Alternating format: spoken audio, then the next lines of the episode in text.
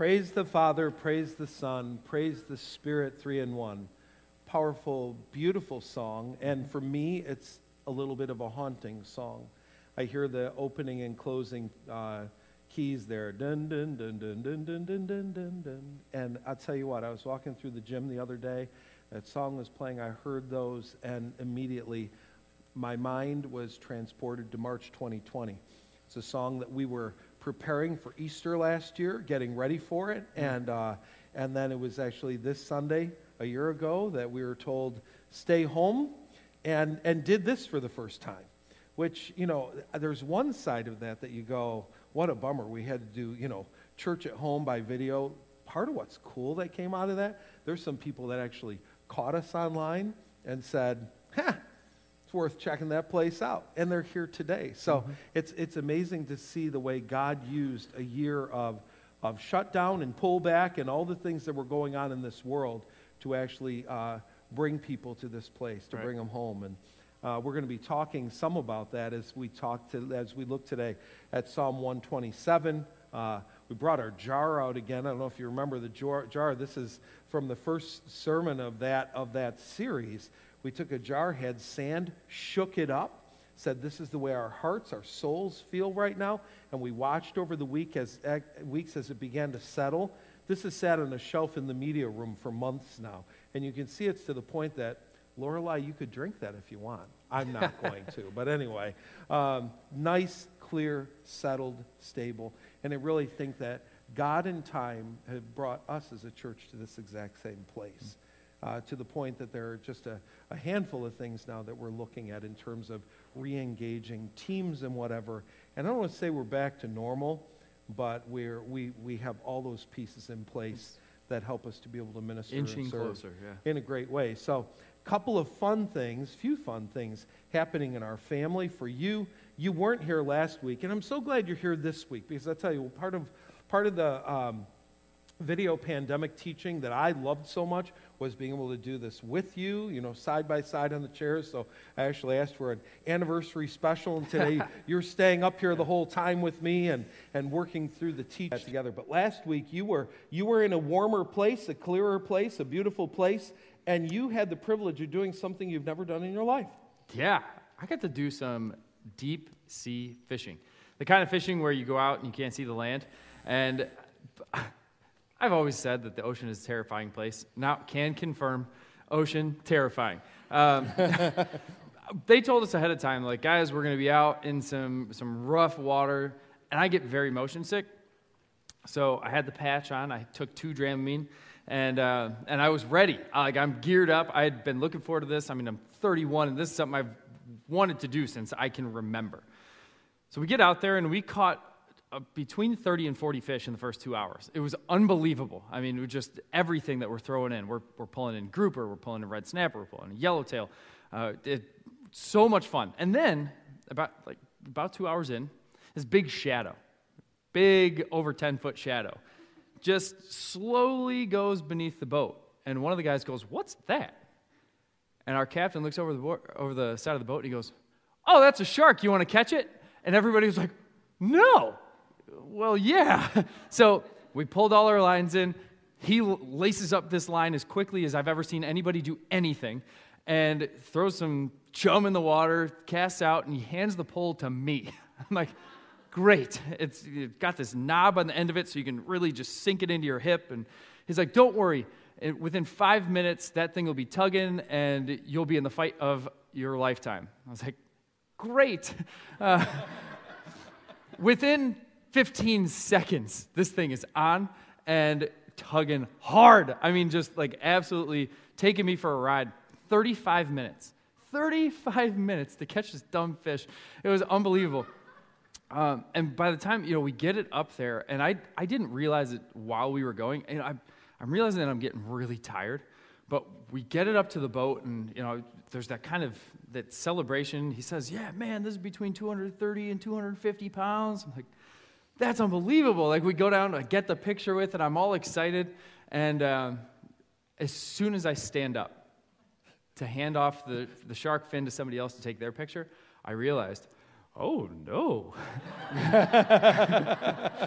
I have no hydration in my body. If the, the waves start moving, and I'm like, guys, look out. And I push guys out of the way. I get to the other side, and I chummed the water myself. and the guy's like, I've never seen anybody throw up with a patch. I was like, yeah, I just threw up my Dramamine. He's like, Dramamine? so it was very, very fun. Uh, I got, like I said, very sick, but it was so worth it. Very fun. That, that is just incredible. that is that is fun, fantastic.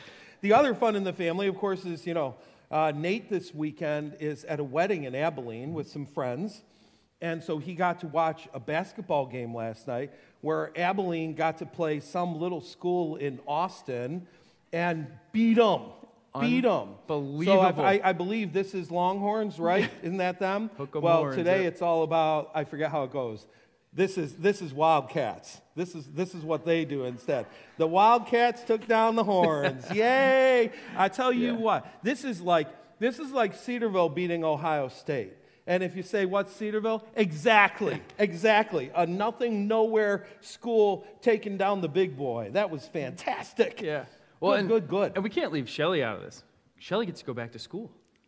Oh yeah, right. So that's right, exciting. Right, right. We Yes. finally have, have her going back to school. I think Manuka, I heard, is going back to five days, which, so again, good things happening this week. Good things. Meanwhile, Shanahan has been strong. That's right. Good job. Shanahan's done a great job. I love it. Just absolutely love it. So let's walk through some stuff that's coming up, including today. Later today, we have the acting auditions that are going on with uh, camp.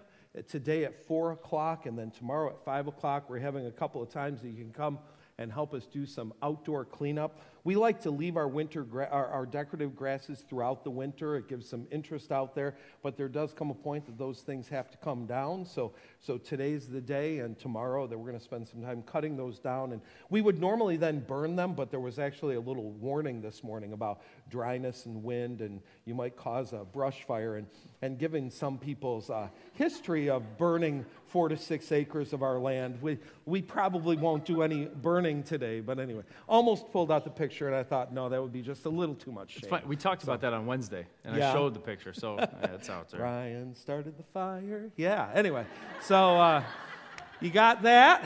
You, know got, what's crazy? Huh. That was the number one song the day I was born.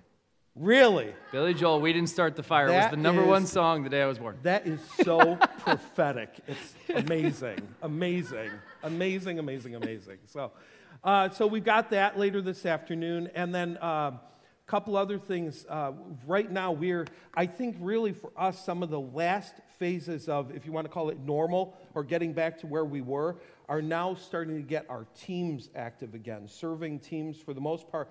We've tried to do a lot of things without, you know, greeters and all those things and trying to minimize some of those contacts, but clearly we've got communion back, we've got coffee back, and so uh, we're looking for people who would be willing to help with those.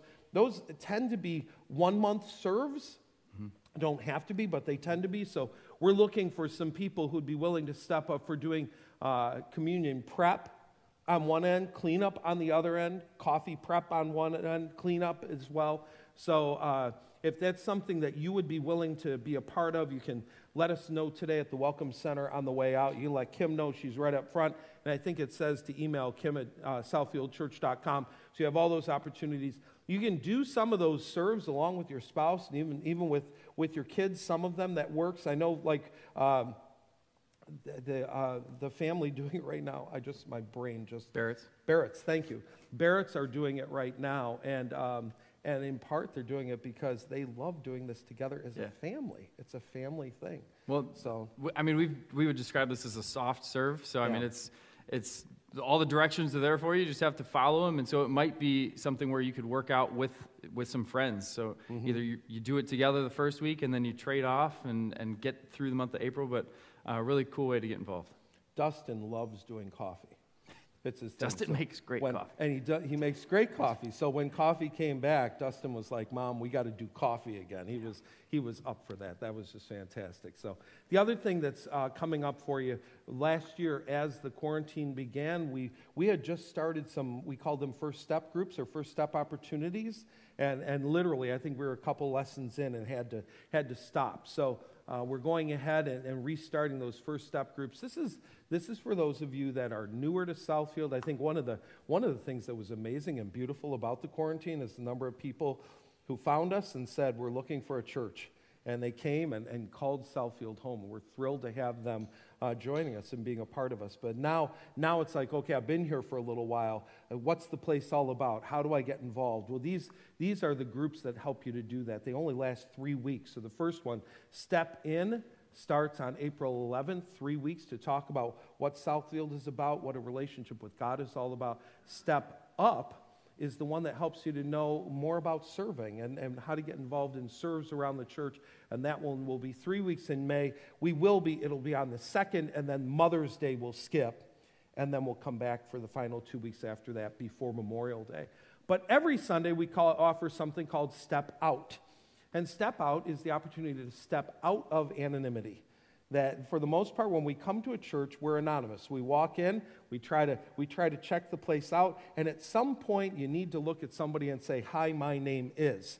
So for that i'm going to be standing at this table down here right after church and if you've never come up and said hi and given your name uh, i'd love to be able to meet you and what we do then is actually take a picture of you Go ahead and get your name on the picture. And we share that with, a, with a few of the leaders around the church because here's what we believe names matter.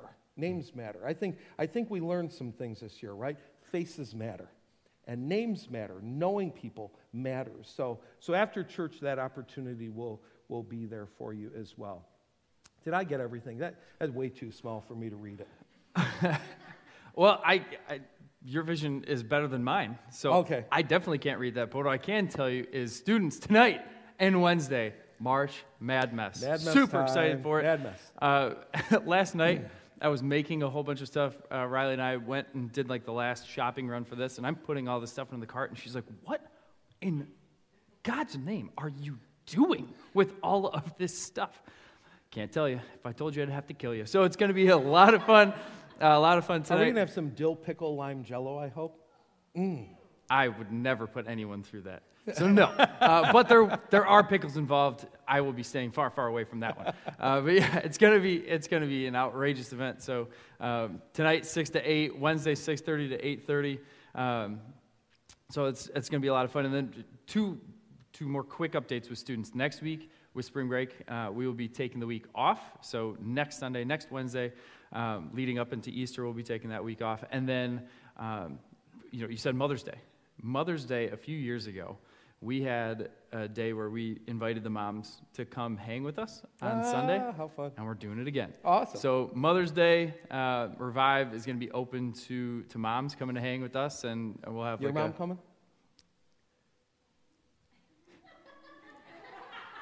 Sure, mom. yeah, so, so look forward to that. Good deal. Awesome. Well, again, we are grateful for your faithfulness in giving, whether it's the back, black box at the back or uh, by way of mail or online. Uh, we, we look forward to you continuing to uh, just keep up the faithfulness that you already have. We're going to uh, be moving forward in our series today in the Psalms of Ascents, but I did a little bit of a flip. We should be doing Psalm 126 today, and I jumped to Psalm 127 because Psalm 127 fits so well with this anniversary of going into quarantine and just what God has done in our church throughout the past year. Truly, God, not us. God has done this. And then we'll actually go back to 126 next week because it, it, the theme fits beautifully with Palm Sunday. So we're doing that little bit of a flip there. So we come, come to Psalm 127. It's got some pretty familiar verses in it. These are verses that if you've read the Psalms or heard the Psalms, you might be familiar with a couple of these. So, Brian, if you go ahead and read Psalm 127 in the English Standard Version, and then we'll hit the message as well. A Song of Ascents of Solomon.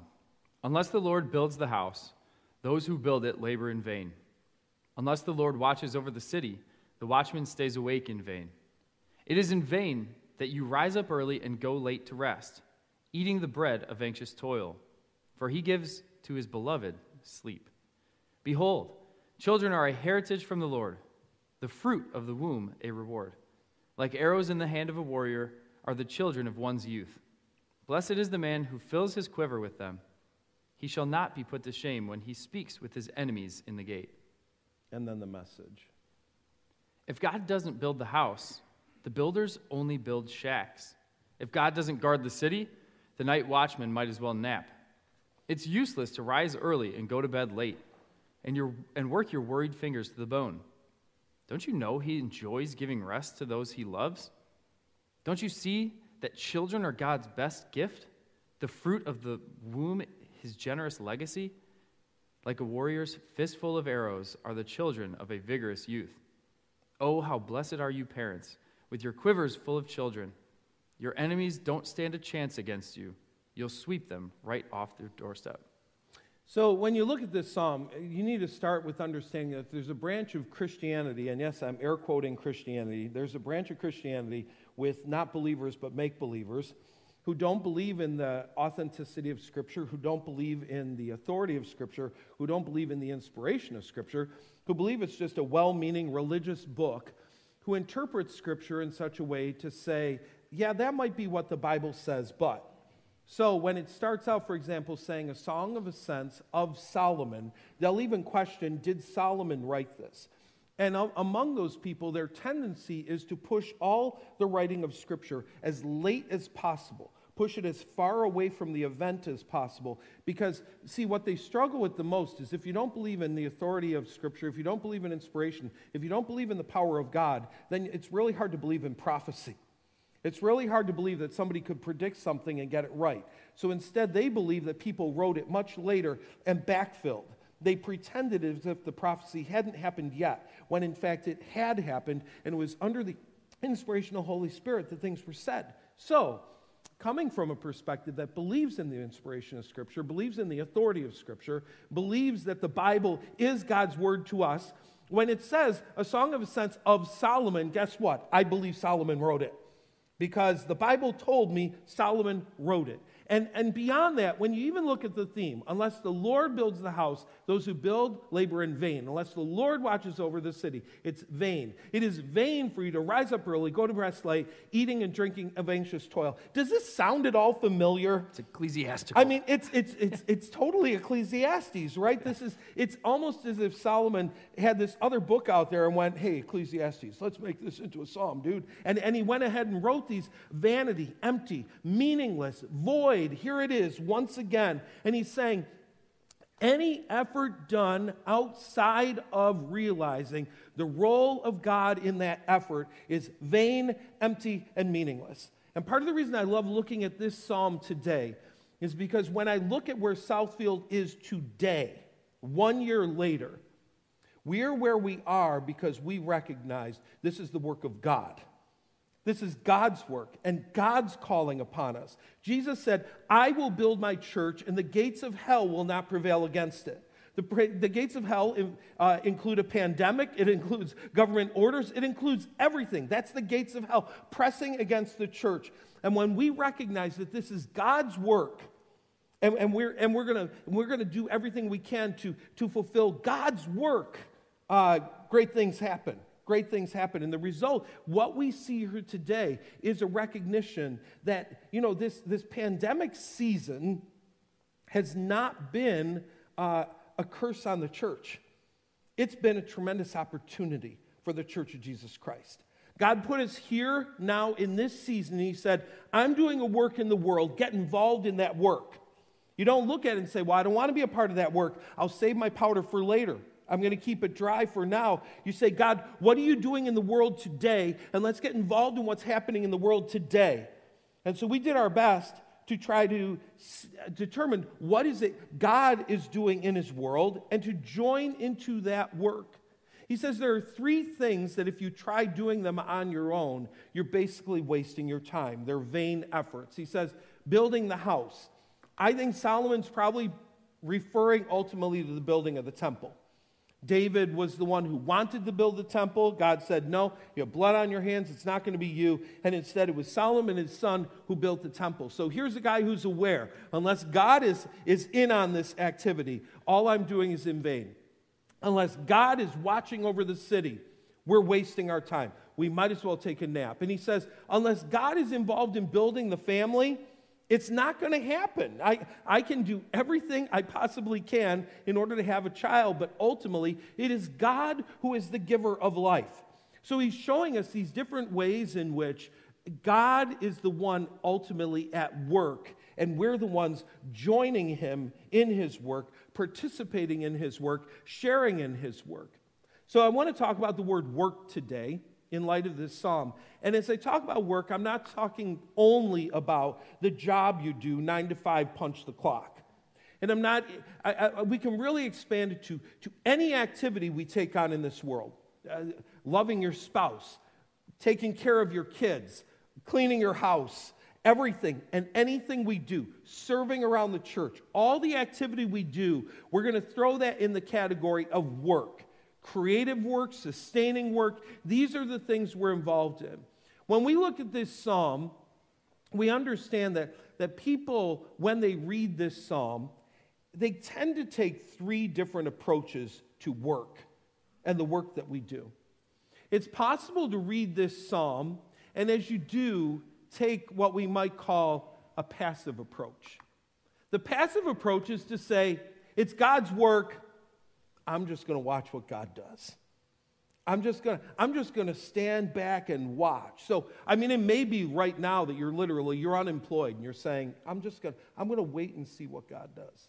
I'm just I, am not I'm not going to send out a resume. I'm not going to say a word. I'm just going to I'm just going to wait and see what God does. We take this completely passive, hands-off approach where we say, "Hey, God's got to be the one to build."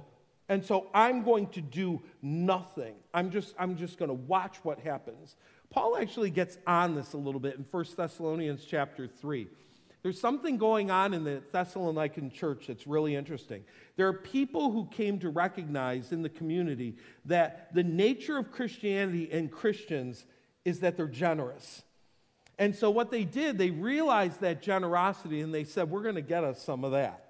And they went and became part of the church, and they basically sat back and said, I'm going to be passive.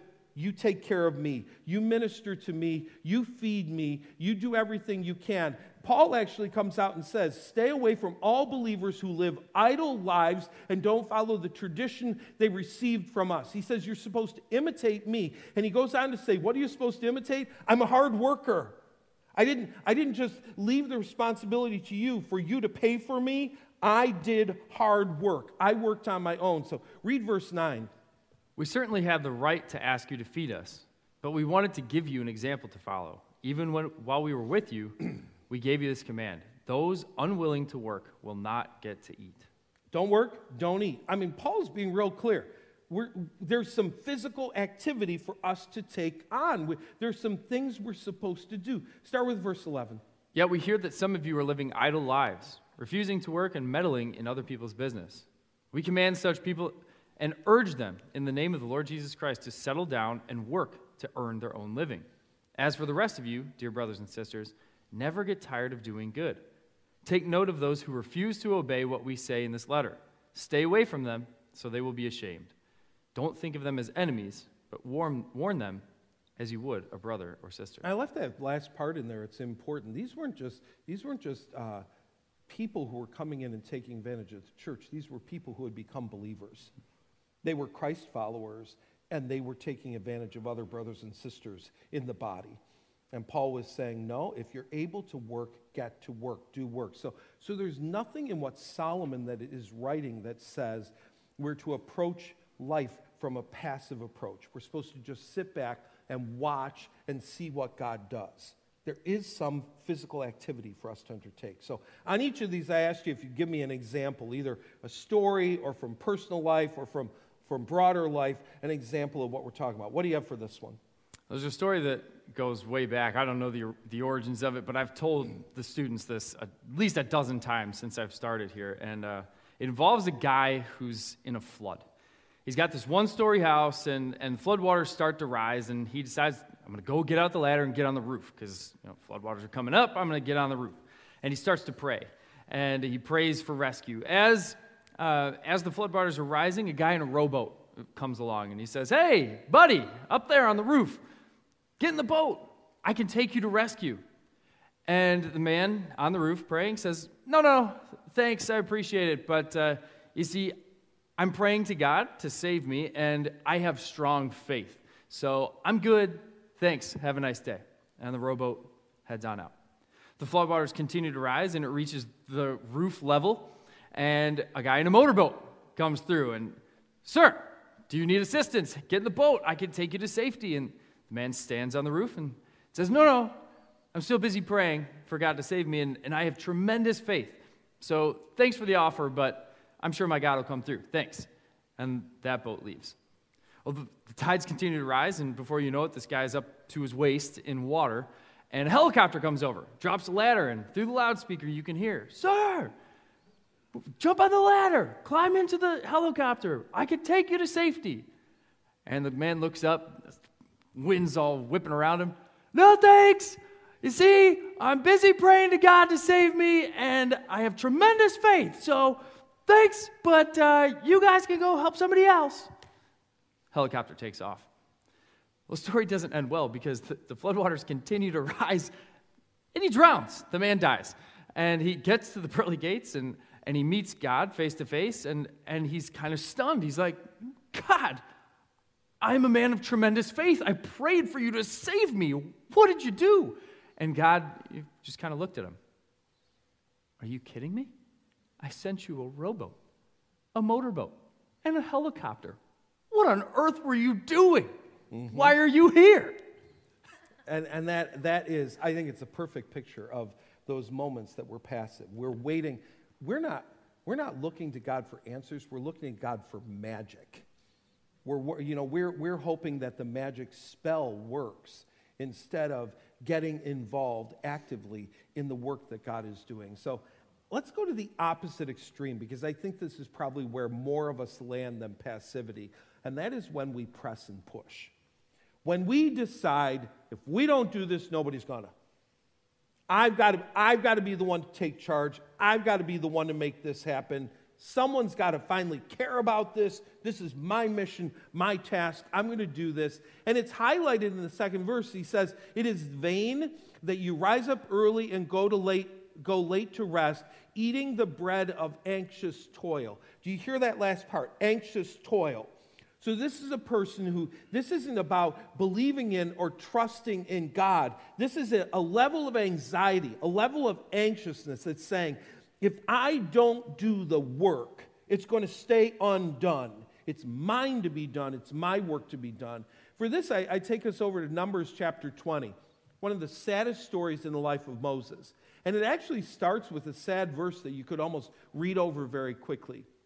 Miriam, his sister, dies and is buried.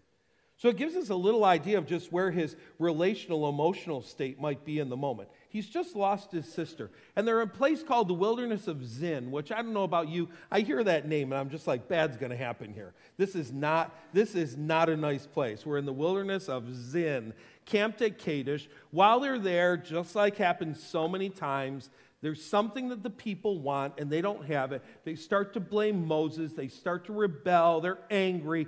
There's no water. We want water. Why'd you bring us out here to die? Why did you do this to us? We're out here. There's no grain, no figs, no grapes, no pomegranates, no water. We got nothing. Here we go. You brought us out here to kill us. So Moses and Aaron go to talk to God. Read that passage for us. Moses and Aaron turned away from the people and went to the entrance of the tabernacle, where they fell face down on the ground. Then the glorious presence of the Lord appeared to them. And the Lord said to Moses, you and Aaron must take the staff and assemble the entire community.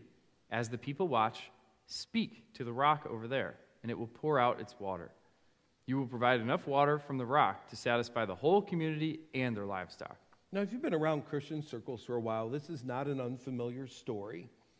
Two details there that you need to see. God says you need to take the staff with you, and you need to talk to the rock.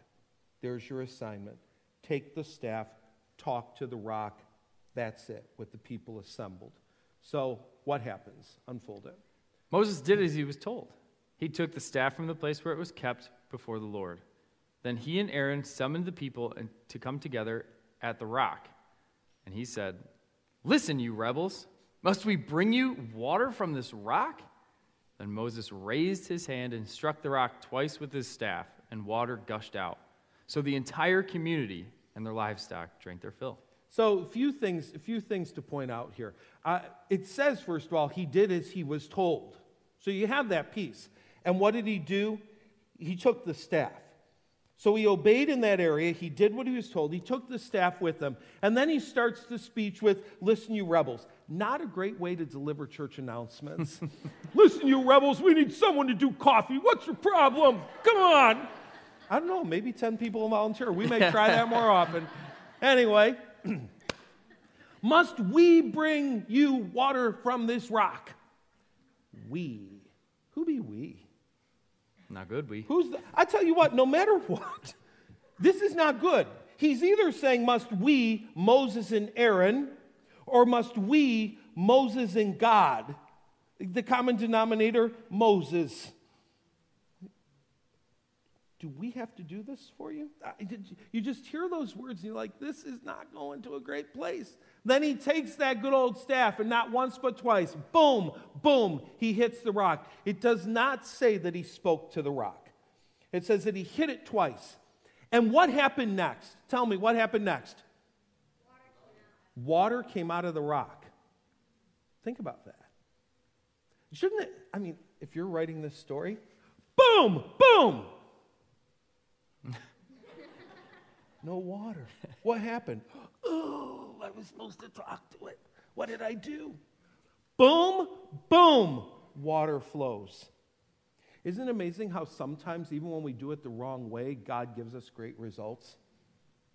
Even when we don't do what we were told to do, the results are there, and we can look at the results and say, It must have been right.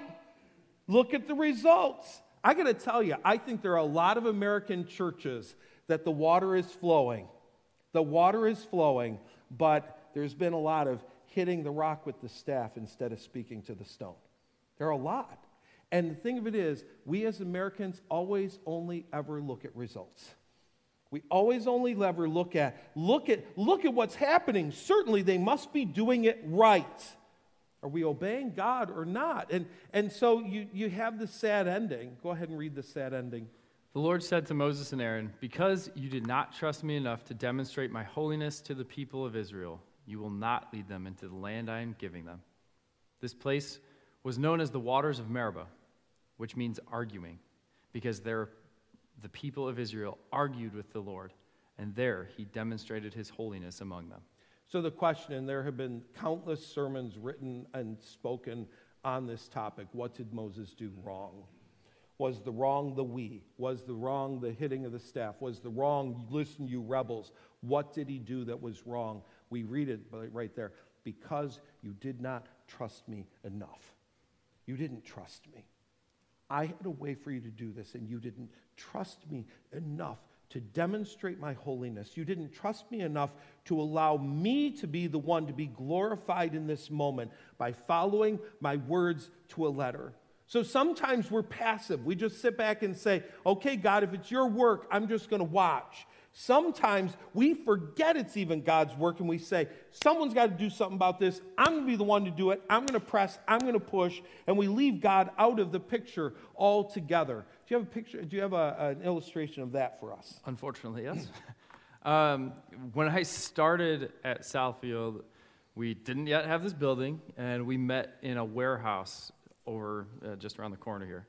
And um, that's very creatively, we named the youth group warehouse. Mm-hmm. So, so warehouse was high school and junior high ministries, and and you know the the group when I came in, you know, as leaders change, people leave. It's how things go. Uh, but we had gotten down to a very, very, very small group, tight knit, um, four or five kids each night, and.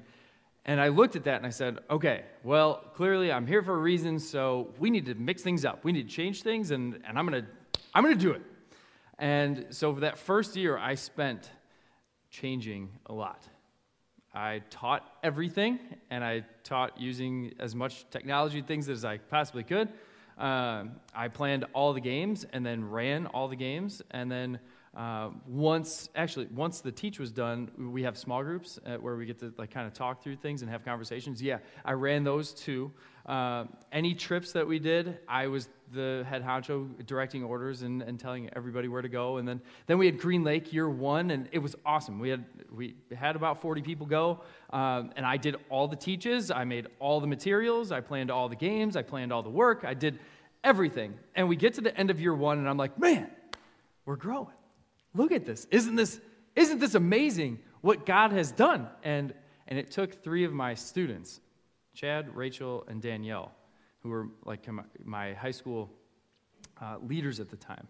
And they, they volunteered and helped out on Wednesday nights as well. They, they came to me and said, No, this hasn't, this hasn't been a great first year. And not because it, we hadn't done great stuff, and it wasn't that they were discouraged or anything, but, but they said, You realize that, that you've done everything this year. I was like, Oh well, yeah, I thought I was doing the right thing. Yeah, I, I'm setting up, I'm tearing down, I'm doing all the things that nobody else wants to do. I, I have to do it. And they said, no, that's why you have a team. We want to set up, we want to plan small group activities. We want to run that, to manage it. And we want to stay late and talk and clean and do all these things because that's our role, that's our job. And so it took three high schoolers telling me when I've you know, taken over after a year of, of running the show to, to say, Brian, you, you need to stop pushing. You need to stop pressing and, and allow us to, to work into this because right now it's, it's not the God show, it's, it's the Brian show. Mm. So now my, my guess is just talking about this that you have, you have a propensity in your personality toward one or the other of these. You're either more passive or you're more push, push press. One of those propensities. And what God is calling us to is probably to lean more into the other one. To, to lean more into the other one because it brings us then to the third place, the place He wants us, and that's to participate in His work. To realize that it is His work, and whether we are being passive or pushing, we're missing out on the fact that it is, His work that He has to do. Again, this psalm was about, it's by Solomon. I believe when he talks about that building the house, he's got the temple in mind. He's the one with the responsibility for building the temple. It takes seven years to build this magnificent, this magnificent structure. Uh, David was not the one to build it. God said, You have blood on your hands. But then what David does, it's pretty incredible, is he does everything he can to ensure his kid's success, right? So he gets the plans from God. He, he gets all the, all the products needed to build. I mean, this thing, all he didn't do was take two pieces of wood, put them together, and nail them. He's, he's like, I'm going to do everything I can to get you to this place. God says Solomon will be the one to do this. And, and when you go down in, into chapter 28, verse 11 says, Then David gave Solomon his son the plan. And what's beautiful, read what it says in verse 19. All this he made clear to me in writing from the hand of the Lord. All the work will be done according to the plan. He, he says, God is the one that gave me this plan that I'm giving to you. This is, this is God's work. This is God's plan. This is what, what God has done. And then, and then we come down to his, his final words to, to uh, Solomon on this particular project that sound an awful lot like some words we've heard in Joshua. Then David said to Solomon his son, Be strong and courageous, and do it. Do not be afraid, and do not be dismayed, for the Lord your God, even my God, is with you. He will not leave you or forsake you until all the work for the service of the house of the Lord is finished. And behold, the divisions of the priests and the Levites for all of the service of the house of God, and all, or I'm sorry, and with you in all the work will be the very will be every willing man who has skill for any kind of service. Also the officers and all the people will be holy at your command. If it makes you feel better, I read that out loud 3 times last night. It's a tongue tangler. the way they've worded this is just it's fun, but what's the message there? David says you are not alone. God is with you. This is God's work and God is with you and so are the people. You're not alone in this. You get to participate in this. And that really brings us to the word that, that gives us the perspective from Psalm 127, and that is that we are participants.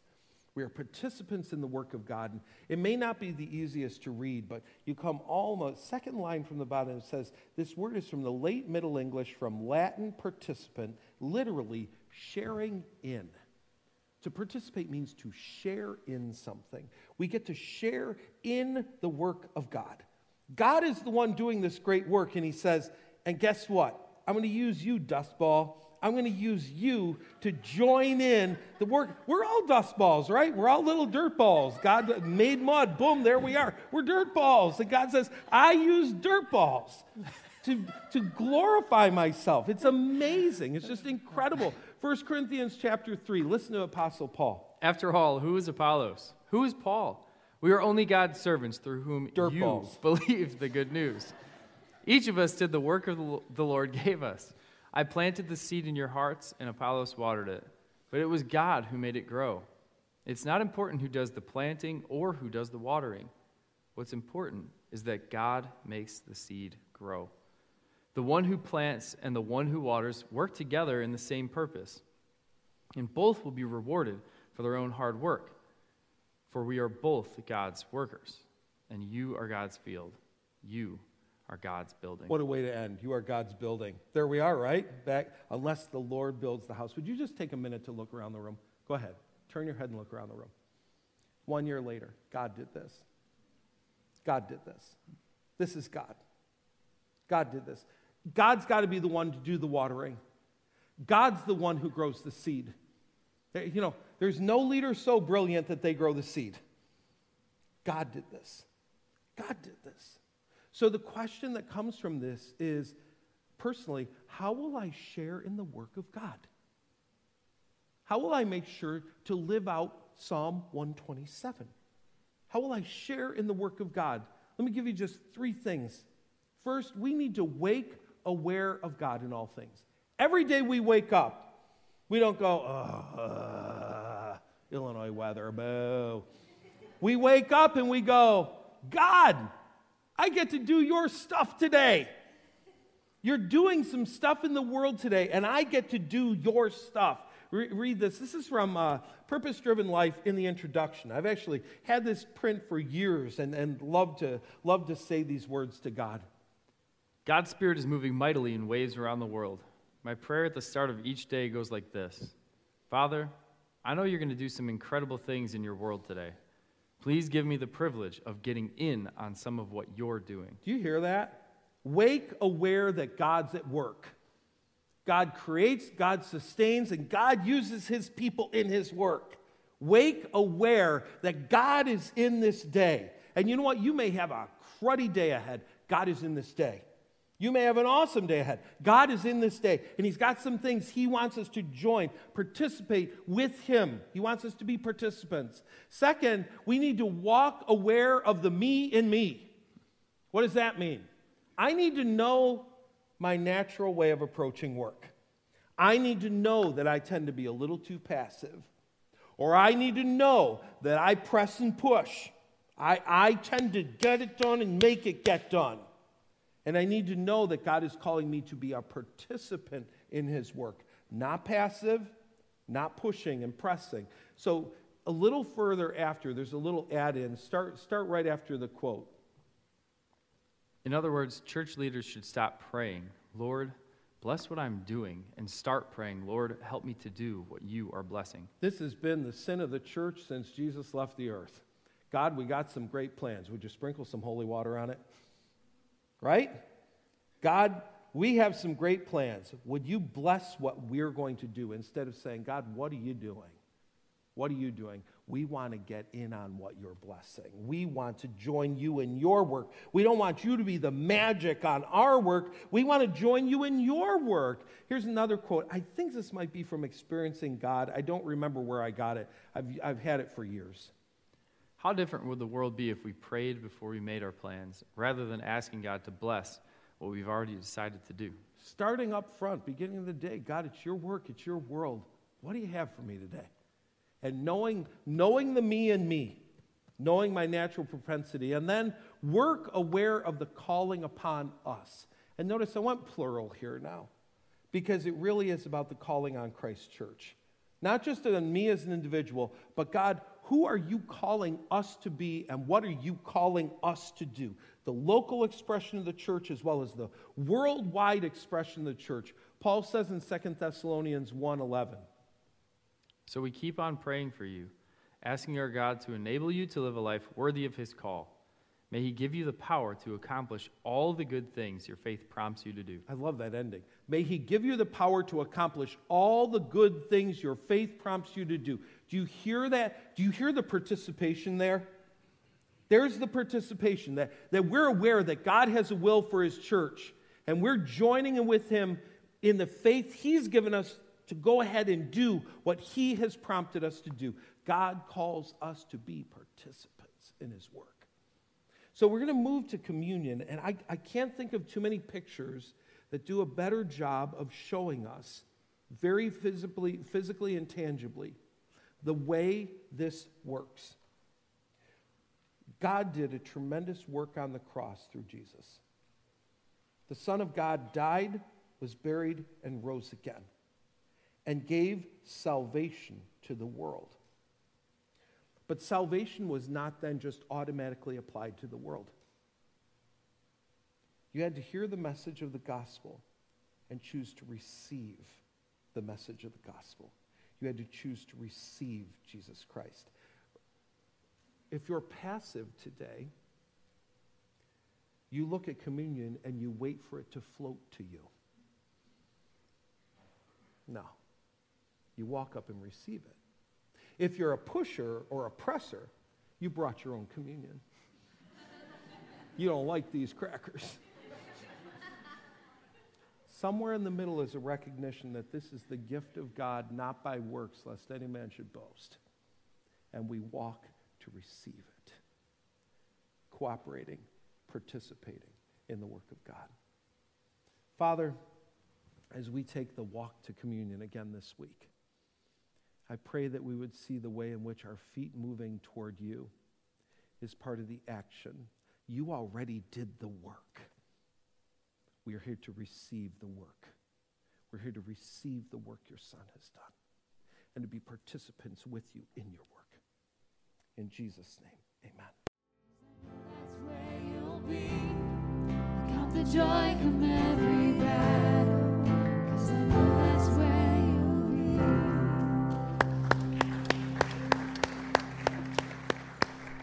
We say on our way this morning that of all the things that um, we've talked about in recent days, this might be one of the tougher lessons to master. And to be honest, I don't know that any of us will come close in this lifetime. I think we're always, you know, Moses is an old guy when he picks up the staff and hits the rock. Because we keep, I mean, if Christ is being formed in us, what does that mean? Sometimes we learn through doing it wrong. Uh, if you're married, you love your spouse sincerely. Do you ever get it wrong? Oh, yeah. Oh, yeah. Oh, yeah. I'm sincere. I want to do what pleases her. And sometimes I do something and she goes, Who do you live with? hey, me? What?